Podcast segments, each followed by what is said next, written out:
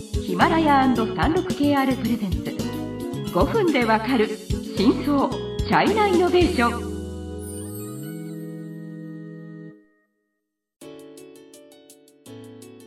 皆さんこんにちは。36KR ジャパンの委員です。日本経済新聞の山田です。はい、えーと、今回は中国ロボットシリーズの4回目ですね。はい、はい。はい、えっ、ー、と前回はまあその魅力的なゲスト、うん、今物流ロボットを代表する一社シリウスの社長ジャンチャオに登場していただきましたが、はい、今回もはいあの引き続き話を伺いたいと思います。あのよろしくお願いします。よろしくお願いします。はい、今回はちょっとジャン社長のこう個人の経歴についてお伺いしたいですね、はい、なんかすごいですね。その日本語も普通に今喋っているんじゃないですか。で前回の話では大学ではコンピューターサイエンスを専攻したということで、はい、ななぜ日本語を？はい。えー、っと大学卒業した後すぐ日本に就職しました。ああの大学は西安ですよ西安交通大学。で卒業して、はい、えっ、ー、と日立ソフトさんのえっ、ー、とそのソフトウェア開発の仕事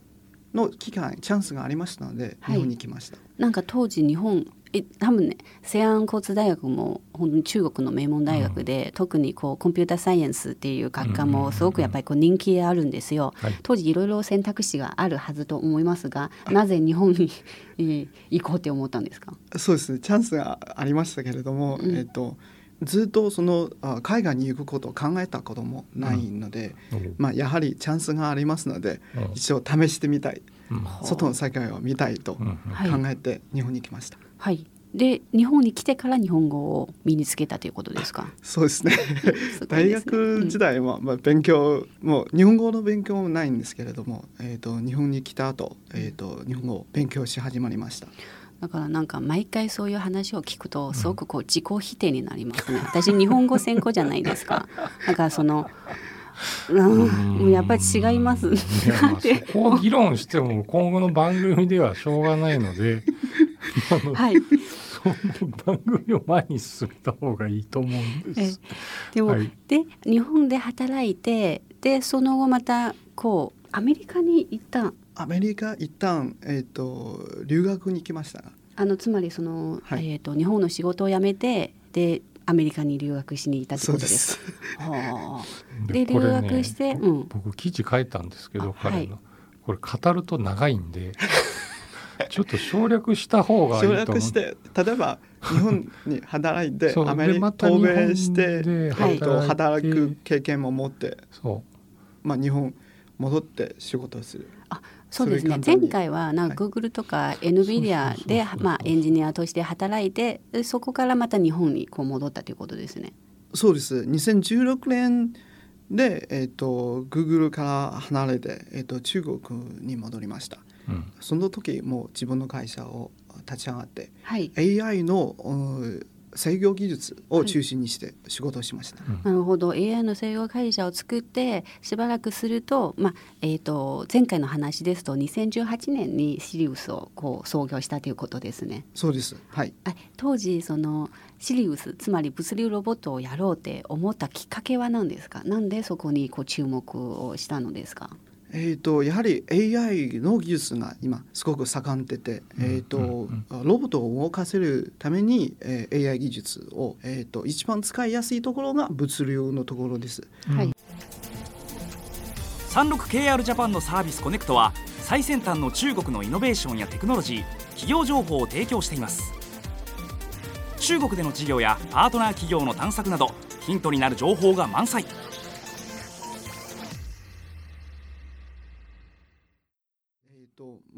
で、えーと、中国は今総合内も含めて物流のコストがすごく高いです。GDP の16から17%ぐらい、えー、そういう程度ですので。GDP の18%が物流倉庫に？あ物流のコスト物流のコスト、はい。まあつまりこれはいわゆるネット通販？EC がもう日本よりも猛烈に盛んだから、うん、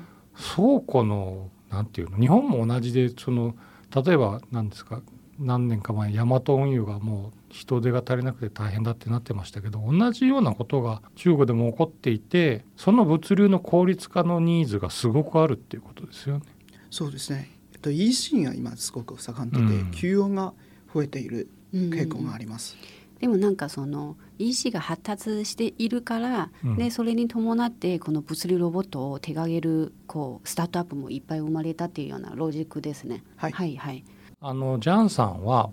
えっと、その物流ロボットの会社を作った。で中国は他にも物流ロボットのスタートアップ企業がたくさんありますけど需要がた、まあ、もちろん EC でたくさんある以外にもそんなにたくさん物流ロボットの会社ができている理由ってありますか？はいありますね、はい、えーと、お二人前回も紹介したところで、うん。うん、えーと、産業ロボットは最初から日本、まあ、すごく発展しているところですけど、うん中国はそういう精密機器に対してそういうものを作るのが下手です。でも近年は、えーと、うん、AI の技術をすごく発展がありましたので、基本的にはソフトウェアを使って、うんうん、えーと、精密機器の機能を補充する傾向がありますので例えば Google 社と NVIDIA の GPU を、えー、技術も含めてそういう技術の基盤を使って機械まあそんなに精密ではなくて、えーと、なんとなく、えー、作業を制御することが、可能になりましたので。中国経済のさまざまな業界や企業紹介最新のイノベーションやテクノロジーを徹底解説。5分でわかる真相チャイナイノベーション。この番組の最新のエピソードはヒマラヤで配信中。今すぐヒマラヤのアプリをダウンロードして要チェック。それはなんかこう IoT の家電にも似てて、まあ、AI とかソフトウェアのそういう部分を加えると、あの割とこう中国の方が早いし強いというようなイメージですね。まあそのいつも喋ってますけど中国の産業に得意不得意ってあってそのやっぱ重いものを持つとかあの精密に加工するとかっていうロボットってやっぱ今も苦手なわけですよ。うん、でもそれらの動きをそんなにその精密な機械じゃなくてもできる、まあ、物流ロボットはむしろその AI とかソフトウェアでカバーできる部分がすごく大きいからでまあ簡単に言うとスタートアップの会社って IP をするか誰かに買収してもらうかっていう、まあ、エグジットを考えるとそっちの方がみんなやりたいと思う人が多いやりやすいやりやすい部分もあるということですね。ということでいいですか、ね、そうですね。やはりアプリケーション側が今盛んでいます。はいはいはい、はい。基盤のシステムとか、うん、えーと、基盤の技術とか、うん、そういうところまではまだ進んでないと思います。でもソフトウェアが機械の補助として、えーとなんとなく AI 技術を基づいて新しいロボットを生まれる可能性もあります、ねうん、あの私の質問でで、ね、そんだけたくさん物流ロボットの会社があってじゃあなんで我々はシリウスを呼んで喋ってもらっているのかというと、まあ、友達だからっていうのを除いても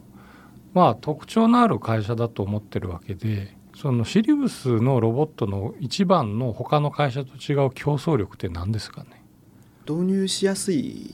ロボットですので、えーと、例えば AGV の伝統的な AGV と比べてみると、はいはい。えー、AMR のロボットが倉庫への導入する作業は1週間で終わり、うん、まあえーと、300平米以下の倉庫であれば2時間以内その導入作業を終わらせる可能性もあります。うん、えーとえー、AGV の方が、えーと、1か月か3か月かくらいかかります、ね。そんなにかかる動線を敷くにはそうですよね時間がかかるということですね、まあ、すごいでっかいちゃんとしたシステムを使わなきゃいけないから大変だっていうことですよね。はいはい、はい、ありがとうございます。また時間になりましたので、あのまあ先ほどこう割とシリウスは早い段階でも日本市場に進出していて、で社長の話ではまあ今後もちょっと日本市場を重点に置いて開拓していくという話もありましたので、次回ではえっ、ー、と海外市場まあなぜ日本を選んだのか、まあ日本の今のこう状況についてもうちょっとこう詳しく話してもらいますので楽しみにしていてください。